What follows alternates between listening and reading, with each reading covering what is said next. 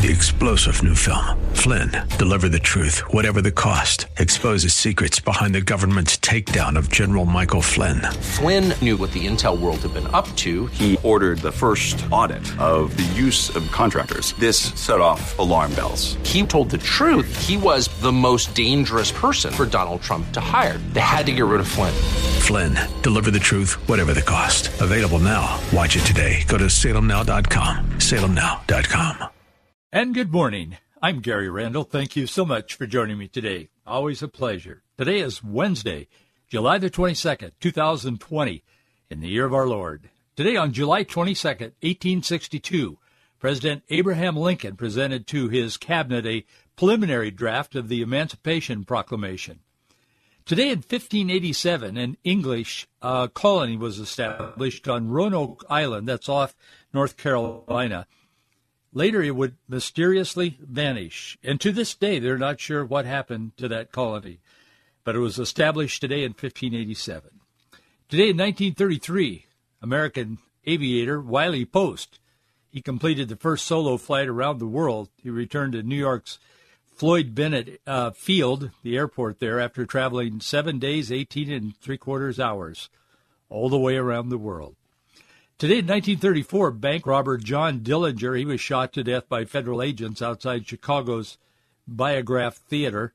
He had just seen a movie there. You know what he was seeing? I was, I don't know why I was interested, but I just was interested.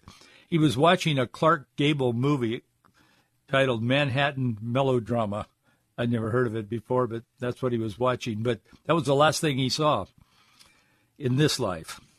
Today, 1937, the U.S. Senate rejected President Franklin D. Roosevelt's proposal to add more justices to the Supreme Court. This is called packing the court or court packing. He was trying to do that so he could get all of his agenda passed ultimately through the Supreme Court, if not otherwise. The Democrats are talking about doing that again as soon as they get Biden elected. You should know that. We should all be aware of that. Schumer is talking about it. Pelosi's talked about it. Others are talking about it and said, oh, yes, that's part of our tradition. That's something that we can do here in America. Technically, they can. And that's something we must be very aware of, and that comes to play on this coming election. This coming election has more implication than I have words to describe. And we'll certainly be talking about it over the coming days and weeks and the two or three, four months left before the election. It is almost upon us, believe it or not. Today, in 1942, the Nazis began transporting Jews from Warsaw Ghetto to the to a concentration camp. And today, in 1942, gasoline rationing involving the use of coupons began along the Atlantic seaboard. Today, in 1957, Walter Fred Morrison.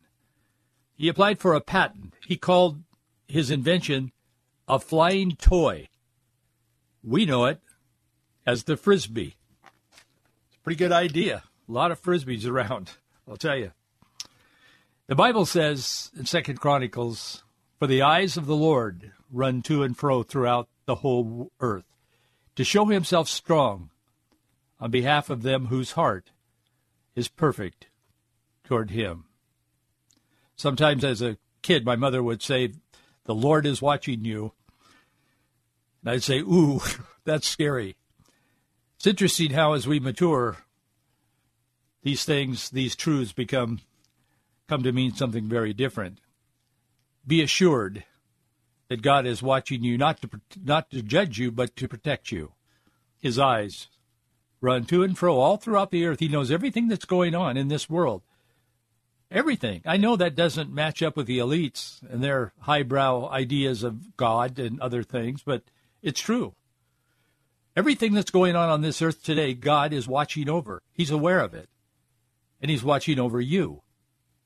There is nothing going on in your life that He is not aware of and that He is not touched by the, if it's a negative thing, by the infirmity of it. God cares and God is aware and He loves you. That's why Paul wrote to the Thessalonians. He said, But the Lord is faithful who shall establish you and keep you from evil. God is good.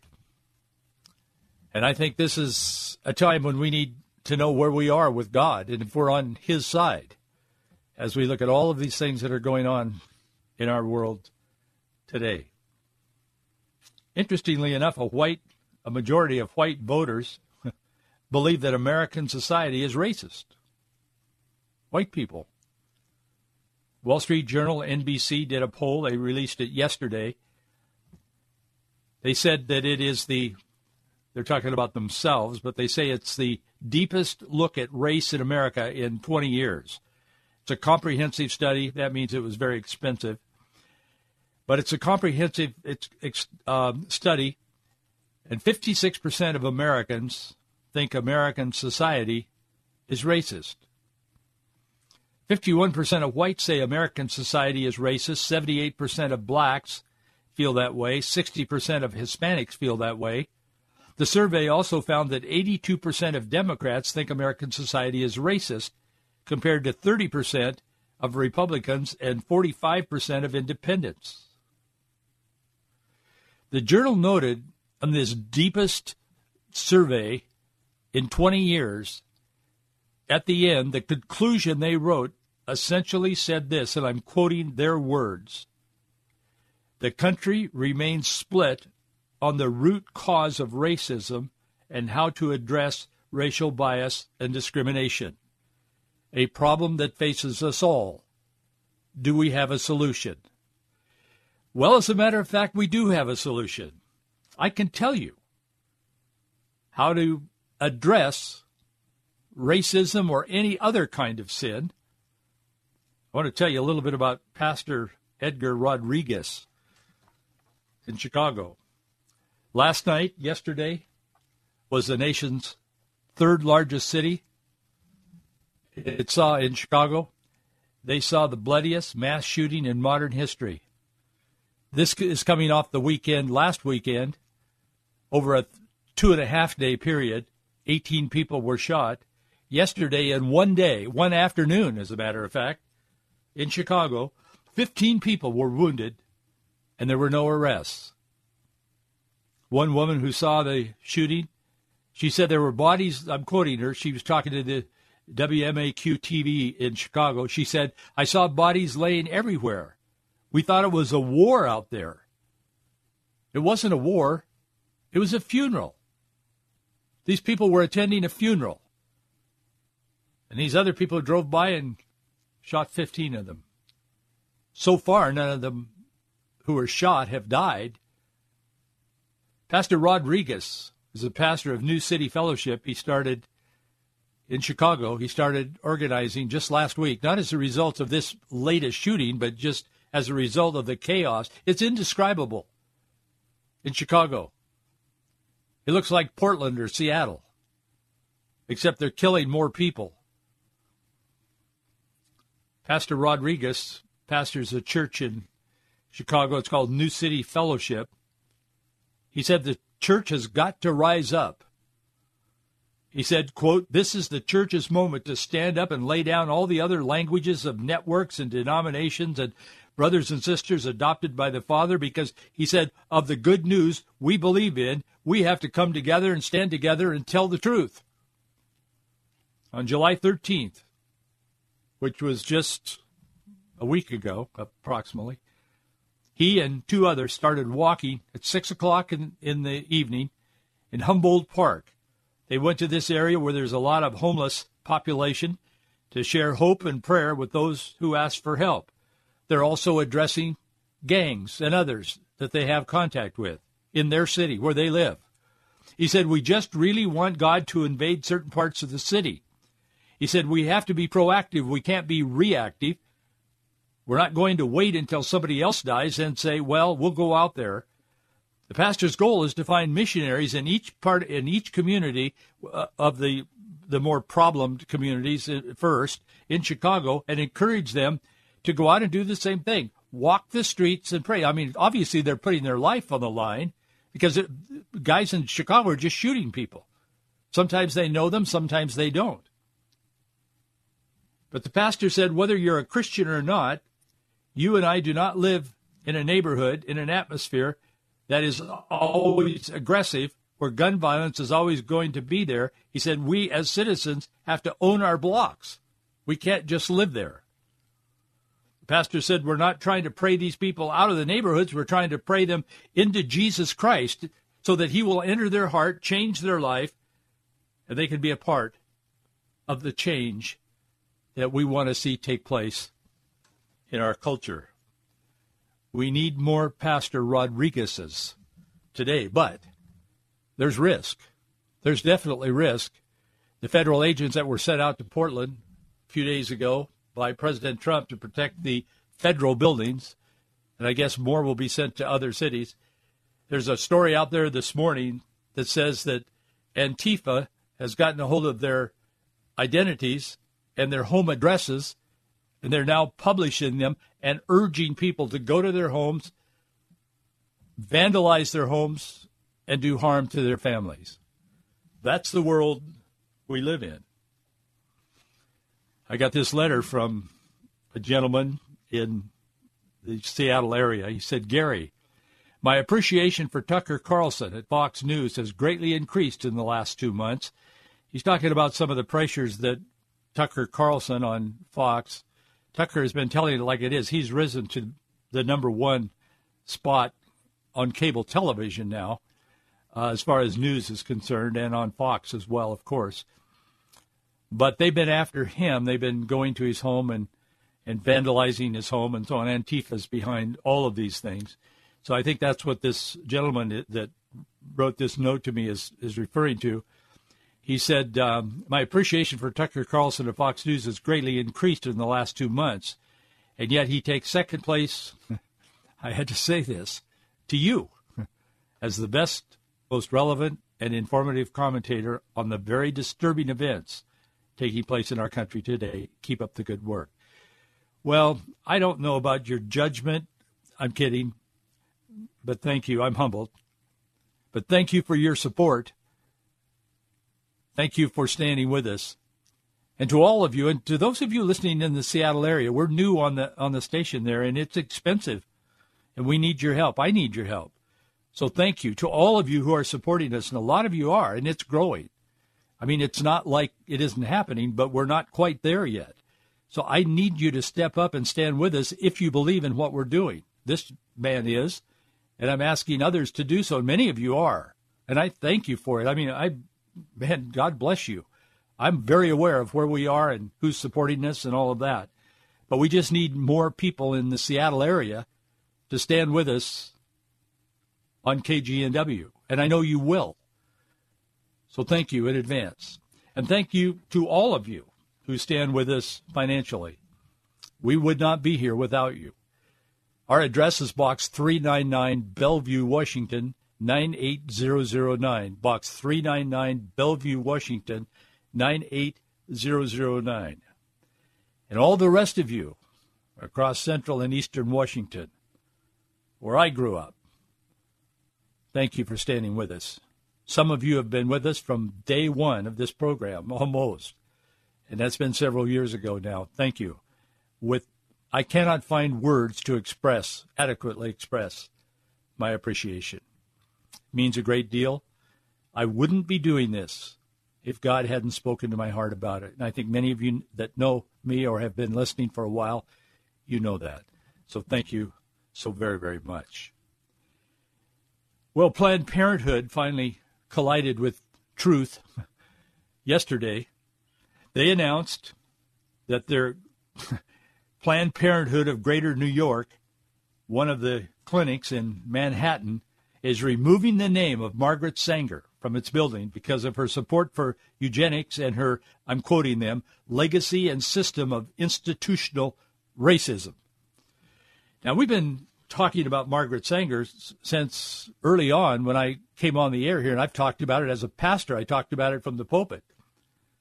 I talked about issues as a pastor, and people didn't leave the church. The church grew big. People wanted to hear about issues as it relates to the Bible and looking at the issues of our day through the Bible. And I talked about Margaret Sanger for years, and I, I never thought they would come to the truth on that Planned Parenthood, but I think they've been cornered especially with this whole racism thing that's going on. So now they're going to take Margaret Sanger's name off the the abortion clinic. They call it a healthcare clinic. It isn't. It's an abortion clinic. They all are. But they're going to take her name off, and they also apparently own a like a like a mall there or something.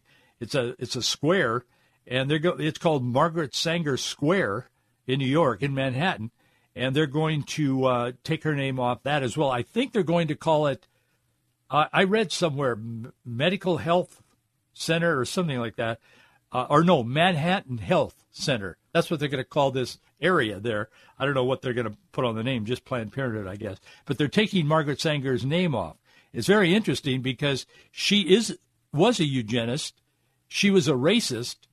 She really she hated blacks. She did, and that was part of what drove her. I mean, the history is abundant. You don't have to like read between the lines. The books she wrote, the articles she wrote are amazing. So I mean, she was just a racist. She, and particularly toward blacks, other ethnics as well, but she did not like blacks and she wanted to thin them out and get rid of them in, in the society. She saw them and she wrote often, not just once, but often, she wrote of them as an inferior race, inadequate race, and all that kind of stuff. So Margaret Sanger is no more. So they're taking her name off Planned Parenthood. And, um, it's interesting. We'll see how that works out. Karen Seltzer is the board chairman of Planned Parenthood of Greater New York. She made a statement yesterday to the press, and she said, The removal of Margaret Sanger's name from our building is both a necessary and overdue step to reckon with our legacy and acknowledge Planned Parenthood's contributions to historical reproductive harm within communities of color. Margaret sounds like pretty wordy to me. But Margaret Sanger's concerns and advocacy for reproductive health have been clearly documented, but so has her racist legacy. So they're admitting that Margaret Sanger was a racist, which everybody knew, including them and Hillary Clinton and all of those people. It's interesting. They've been giving out this award every year for, for years and years and years. They finally stopped it in 2015. It's called the Margaret Sanger Award. They gave it to Hillary Clinton in 2009. They gave it to Nancy Pelosi in 2015. I wonder what they're going to do with that big. I've seen a picture of it. It's kind of a big, uh, uh, you know, kind of like a trophy kind of thing, and it says Margaret Sanger Award, and it thanks them for all of their, you know, help on for health care, which it, that's code for abortion and and all of that kind of thing. So I, it's going to be interesting how they how this plays out for those people. But what I found so duplicitous, and it always is, and it's so misleading. They can remove her name, and they think that's going to be okay, make everything go away. But there's a few people out here, and I'm only half smart, and that's this was my first thought. So people smarter than I are going to think about this. They can remove her name, but they're carrying on her legacy. If she were alive or if she could come back for a moment, she wouldn't care if her name was off, I'm pretty sure. She would just be glad that her legacy, the very thing she believed in, her vision for thinning out the race, particularly black, but ethnic races, is going to carry on. Because if you go down the list, every Planned Parenthood, whether Margaret Sanger's name is on it or not, her fingerprints are all over it, and it's near or in the middle of a black neighborhood. That's why they abort more black babies than any other, because that's where they are, purposely so. And they have systematically, over a number of years, found themselves property in those areas. I know Manhattan is is an exception, and there are some exceptions. That one in Olympia, I know, is not in necessarily in a black area; it's downtown, but most of them are in a black area, black community. And then they stand up and they act as though they're just, you know, overwhelmed by how could this be? Why are there more black babies being aborted? It's because they're targeted by Planned Parenthood. So now they take the name off the wall and they say, okay, now we're okay. We're not racist anymore. Sure, they are. They're racist to the core. They're not only racist, but they're in violation of the most fundamental law that God has ever given to mankind Thou shalt not kill or murder. and the murdering of babies continues.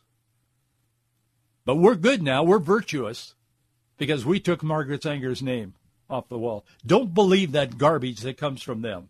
They're just playing games with the public. Nothing has changed at Planned Parenthood.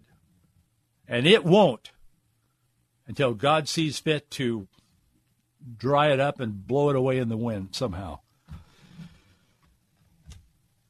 Bernie Sanders was the first choice of the Muslims to be president of the United States. They chose him. They endorsed him, in fact.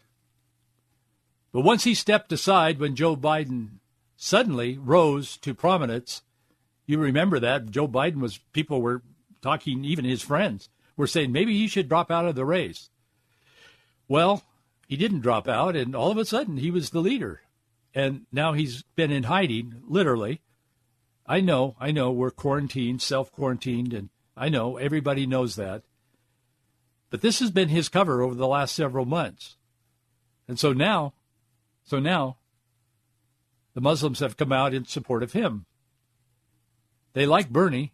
They preferred Bernie, but they're with Biden now. So they had this big meeting yesterday, or Monday, actually, where the Muslims came out formally they had already endorsed Bernie, and that, of course, is was is old news. So they came out.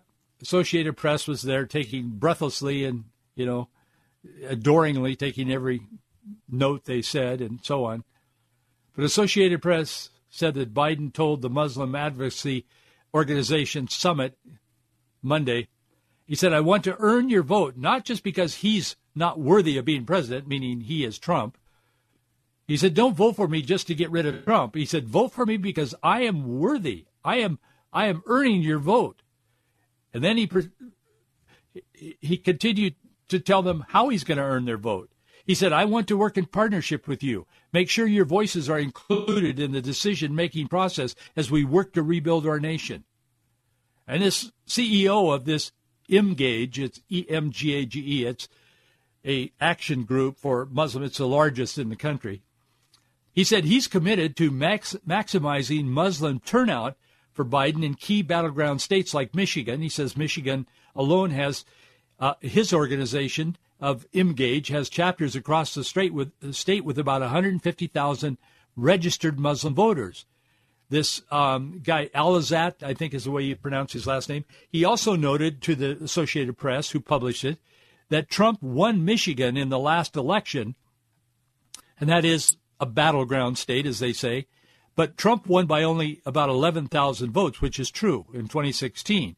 So he says he can turn out, this Muslim guy says he can turn out 150,000 registered Muslim voters, and they will overcome that deficit because Trump won't do better this time. If he does as well, he'll still lose big time in Michigan because the Muslims are going to be nearly 100% behind him.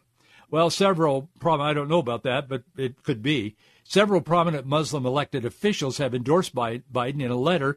This Emgage Action Group, they uh, uh, put this letter together, and it's very complimentary, of course, of Joe Biden and, and all of that. And some of them that signed it were, are Minnesota Representative Ilhan Omar and the Minnesota Attorney General Keith Ellison and Indiana Representative Andre Carson. All of them are Democrat, of course, and all Muslim. Minnesota is also a state with many Muslims, and it's a battleground state. So these guys are saying that they're going to push Joe Biden over, you know, over the finish line in these battleground states, and they happen to be, well, like Michigan and Minnesota, states where there's a, a large uh, community of Muslims. And they you know they get in the streets they clog traffic they they do their prayers you know multiple times a day. I mean you've seen the pictures i'm sure. I have and they engage these guys are engaging uh, this campaign and they have the muslim in america the muslims are coming together and they're calling it million muslim votes to emphasize the muslim turnout so they're going with their second choice because he's the guy that won the primaries or probably will win. I mean, he's the presumptive candidate. But I think Americans should have some concerns about Sharia law and the fact that it's not at all compatible with the Constitution. And yet, 51% of Muslims in America say that they would prefer or they would like to choose whether or not they live under constitutional law or Sharia law. 51% of them. I think there's more than that, personally, because I think a lot of them were afraid to say, but 51% said out loud to people taking polls, yeah, I would prefer, or I would prefer to be able to choose between. And if they want to choose, you know what they're going to choose. And I believe that the, the numbers would have been higher had other people perhaps not said, well, no, I like the Constitution, you know, chuckle, chuckle after the guy leaves. So I think that's what happened on this because there's more than that. But at least 51% said out loud that, yeah, they would probably prefer to live under Sharia law. Well, there is no compatibility between these. And I wrote a, an article today, and I want to refer you to it if you have time. And some of you ask me sometimes how to get to this, and some of you say you're not on the internet, and I understand, but it's on the internet. It's not something we publish, you know, like physical paper. And several have asked if they could receive our paper. We we don't publish a paper. I'd like to, but we just don't have the resources. But it's online. It's at faithandfreedom.us. If you go online, faithandfreedom.us. And just uh, the first thing you see when you go to you, and remember it's .us, not .com. If you go to .com, you get somebody else, and there's a university that's now called that. There's there's several other organizations, none of which existed when we started using that name right after uh, in 2003 or four. But anyway, be sure it's U.S. There's a Muslim group that uses Faith and Freedom for a title and so on. So anyway, you go there and you'll see this article that I wrote today, and it's it's sourced as they all are. You can look at that, but I talk about how the incompatibility of Sharia law and the Constitution, and I'm quoting a lot from Thomas Jefferson and John Adams.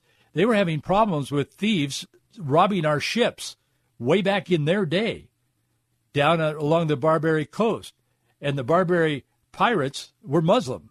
And so that's why they started studying Muslim. That's why Thomas Jefferson bought a Koran. People always say, well, he was not a Christian. He believed in the Koran. He didn't believe in the Koran. He bought the Koran to better understand how to attack these guys and, and st- stop them from robbing our boats way back in his day.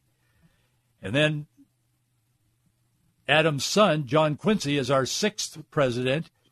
He faced these issues as well in his day. And both Jefferson and Adams and John Quincy Adams later talk about the incompatibility. And I concluded that in the article. I was very interesting. So I would encourage you to take a look at that today. Thanks for being with me today, and thank you for your support. We need it. These are perilous times. Thank you for your prayers. I covet your prayers. We need your prayers.